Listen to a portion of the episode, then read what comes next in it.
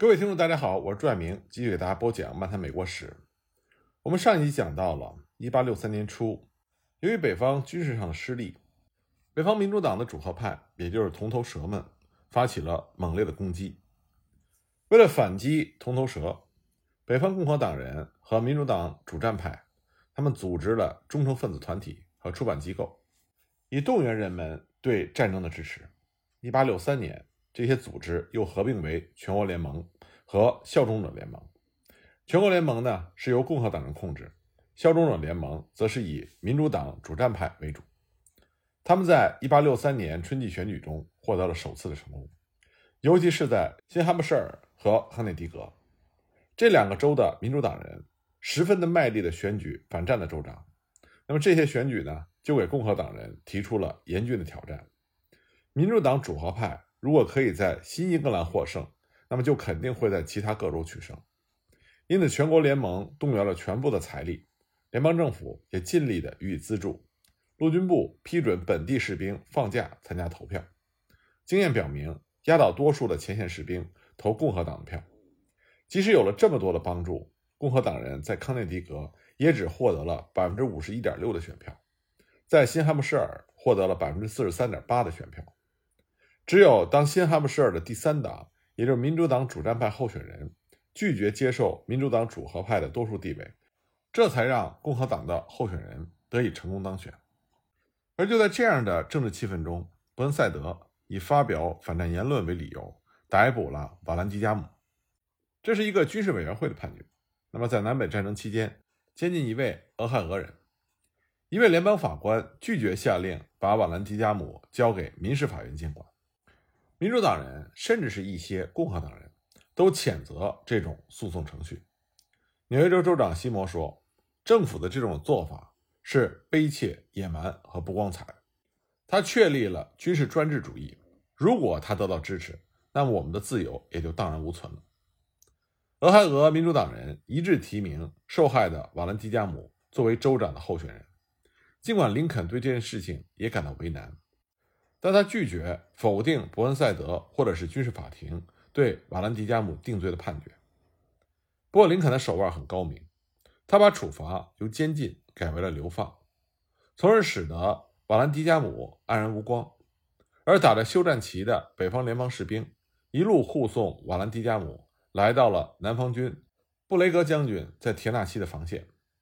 南方邦联军勉强就接受了瓦兰迪加姆这个人。后来呢？瓦兰迪加姆乘船偷越封锁线，从南方逃到了加拿大，企图在那里指挥他在俄亥俄竞选州长的运动。瓦兰迪加姆的一些律师把这个案子最后告到了最高法院，并且在最高法院辩论说，军事法庭在战区之外审判一个平民是违反宪法的。但是最高法院在1864年2月拒绝复审军事委员会的判决，实际上维持了对瓦兰迪加姆的有罪判决。瓦兰迪加姆事件是在民主党人畏惧黑人的心理日渐增强的情况下发生的。当时，北方联邦政府已经决定招募各黑人团队，并且进一步助长了这种趋势。1863年2月，一位反对黑人士兵法案的民主党国会议员大发雷霆地说：“这是一个白人有、白人治、白人享的政府，应该由白人来管理、防御、保卫和维持。”四十三位民主党的国会议员。签署了一份环形签名请愿书，谴责征募黑人士兵是共和党企图建立黑人与白人一律平等的邪恶的阴谋的一部分。他们从某种意义上来讲是正确的。黑人士兵为北方而战，它的一个后果就是把取得人身自由的革命向种族平等推进了一大步。这很早就是北部黑人和废奴主义者的目标。他们要求把招募黑人入伍放在了首要地位。正像著名的黑人领袖弗雷德里克·道格拉斯所说的那样，一旦让黑人获取了黄铜色的人身特权证，让他戴上饰有鹰像的衣扣，让他扛上一支滑膛枪，并在兜里装上子弹，那么这个世界上就没有任何力量可以否认他已经获得了公民权。尽管黑人在独立战争和1812战争中都曾经持枪作战，但他后来很快就被解除了武装。一七九二年的一项联邦法令禁止黑人参加州里的民兵，而且也没有任何黑人获准参加正规军。一八六二年，反蓄奴制的将军们在堪萨斯州以及在路易斯安那州还有南卡的占领区招募黑人士兵的时候，政府当时并没有给予支持。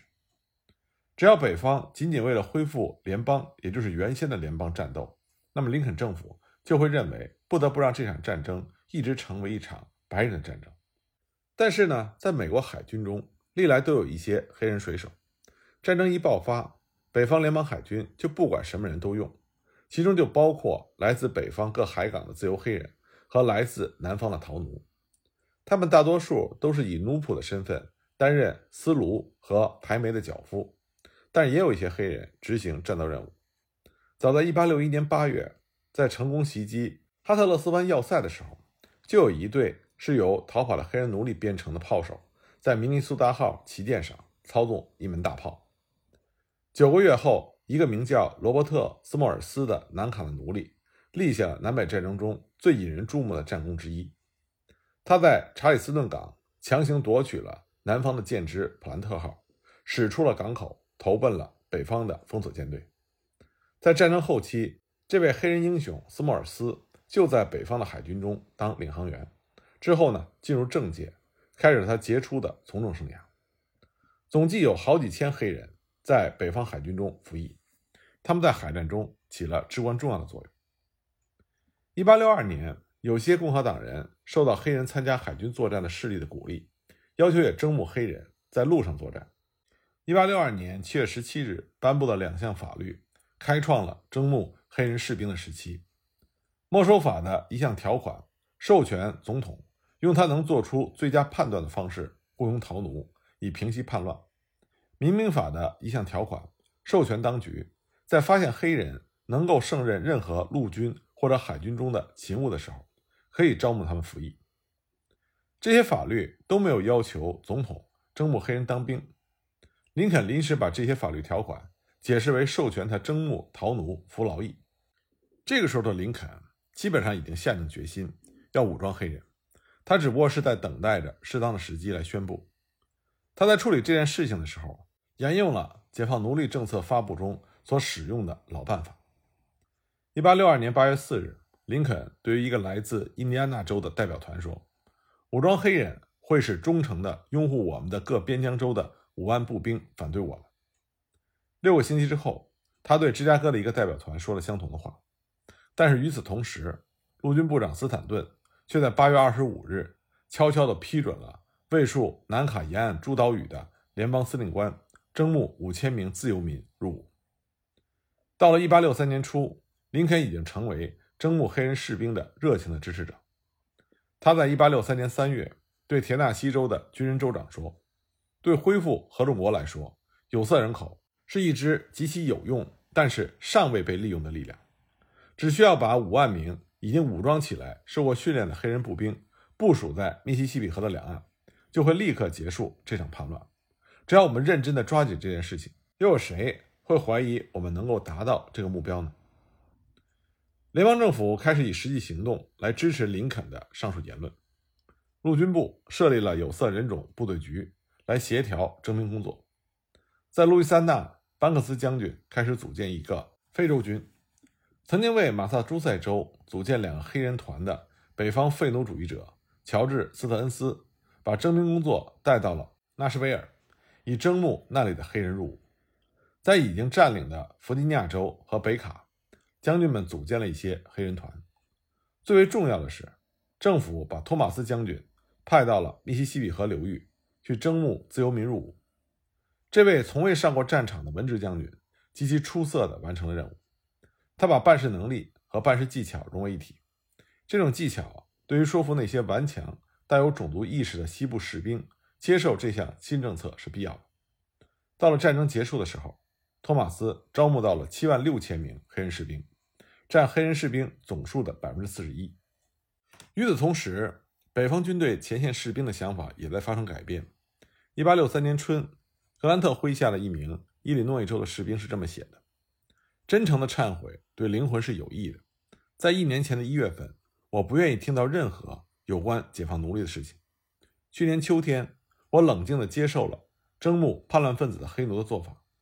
今年一月份，我毫不犹豫地欢迎解放奴隶，而现在我变得毫无种族歧视，看不出为什么他们不能当兵。我几乎在开始考虑如何在黑人团里给自己谋一个一官半职。这个士兵的话虽然代表了他思想上的进步，但是呢，他也暗示了在某种条件下成立黑人团是可以接受的。这个条件就是少尉以上的全部军官以及某些军士必须是白人。获得晋升的机会有助于很多白人士兵改变了对武装黑人政策的看法，同时也就产生了一些种族主义的军官，他们很少尊重他们的黑人部下。一开始任命黑人军官是有道理的，因为有任何军事经验的黑人是极其罕见的，在由以前的奴隶组成的团队，不是文盲的士兵是绝无仅有的。但是，从北方征募的各黑人团也由白人当军官。尽管这些团里的有些黑人士兵已经具备了充当军官的潜在能力，而且随着时间的推移，不愿意从士兵中提拔有能力的黑人，这就明显是种族偏见了。废奴主义者和黑人领袖都曾经抨击过这种歧视政策，但是收效甚微。在南北战争期间所组建的一百六十六个黑人团中，被任命为军官的黑人。不足一百人，而且其中没有一个军官的军衔超过了上尉。在一八六四年以前，另外一个普遍存在的歧视就是黑人士兵和白人士兵在薪饷上的差别。根据一八六二年民兵法，黑人士兵的薪金定为每月十美金，而白人士兵却有十三美金，外加三点五美金的服装费。废奴主义者曾经有力地斥责这种歧视。一八六三年八月十日，弗雷德里克·道格拉斯觐见林肯，抗议这种心想待遇的不平等。林肯的回答是这样的：林肯说，雇佣有色人种军队对于有色人种来说有着很大的好处。这一措施在战争初期没有能够成功的被采用。有人对征募黑人当兵是否明智仍然持有怀疑的态度。他们的应征入伍极大的触犯了广泛存在的偏见。他们没有得到同白人士兵相等的薪饷，看来这是一种必要的让步，以便为他们真正成为士兵服役而扫清道路。尽管对黑人士兵的歧视在1864年做了部分的更正，但是报酬方面的不平等，这不过是把各黑人团当作二等士兵对待的几种表现之一。有些黑人团从最开始就只是从事劳役的部队，他们要挖掘堑壕、装卸军需品。为白人部队担任沉重的勤务工作，甚至当黑人士兵组成战斗单位的时候，也时常携带的是低劣的武器和装备。林肯原打算让黑人部队守卫要塞，保卫军需品临时仓库和辎重车队，担任后勤的杂务，以便减轻在前线作战的各白人团队所承受的压力。这个想法是出于三种考虑：一，对黑人是否会成为善战的士兵持怀疑态度。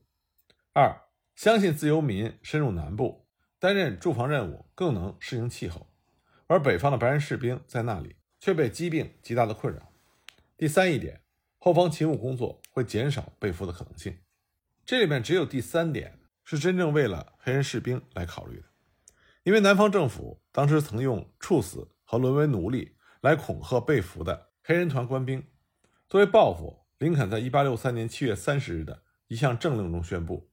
只要有一名北方联邦的俘虏在违反战争法的情况下被杀害，就会有一名南方的战俘被同样的处死；只要有一名北方联邦的士兵沦为奴隶，那么就会有一名南方的战俘从事苦役。这项命令只部分收到了预期的效果。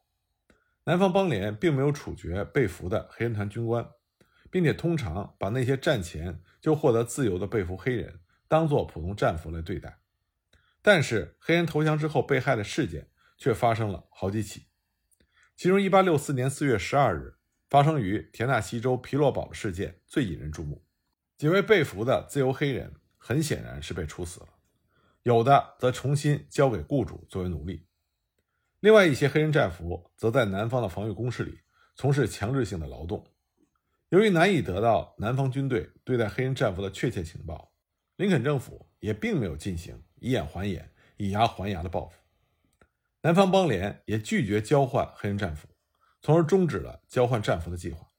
这就导致了战俘在1864年人满为患，死亡率过高。由黑人接替白人担任杂役、体力劳动和卫戍服务，有助于说服白人士兵赞成武装黑人，但这也使黑人团沾上了低人一等的污名。同时呢，黑人平日里拖着长布、胡乱弹着琴、听天由命的陈规陋习，也使得北方人怀疑黑人的军事能力，甚至连有些废奴主义者，他们也拿不准。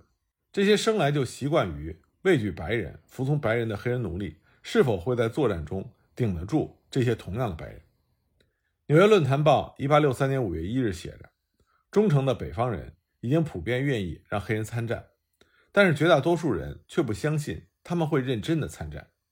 很多人希望黑人将被证明是懦夫和逃兵，其他人则是为此相当的担心。那么这个时候，在黑人团任职的那些白人上校们。”恳求北方的将军们，让他们参加战斗，让这些黑人士兵有一个证明自己的机会。